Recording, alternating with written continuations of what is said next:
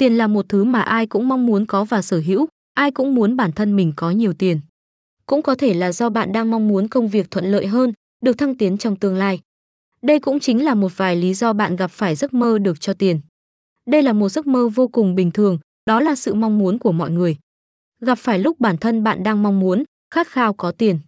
Do đó, việc nằm mơ thấy cảnh này chứng tỏ là bạn đang cần được giúp đỡ, hỗ trợ về mặt tài chính.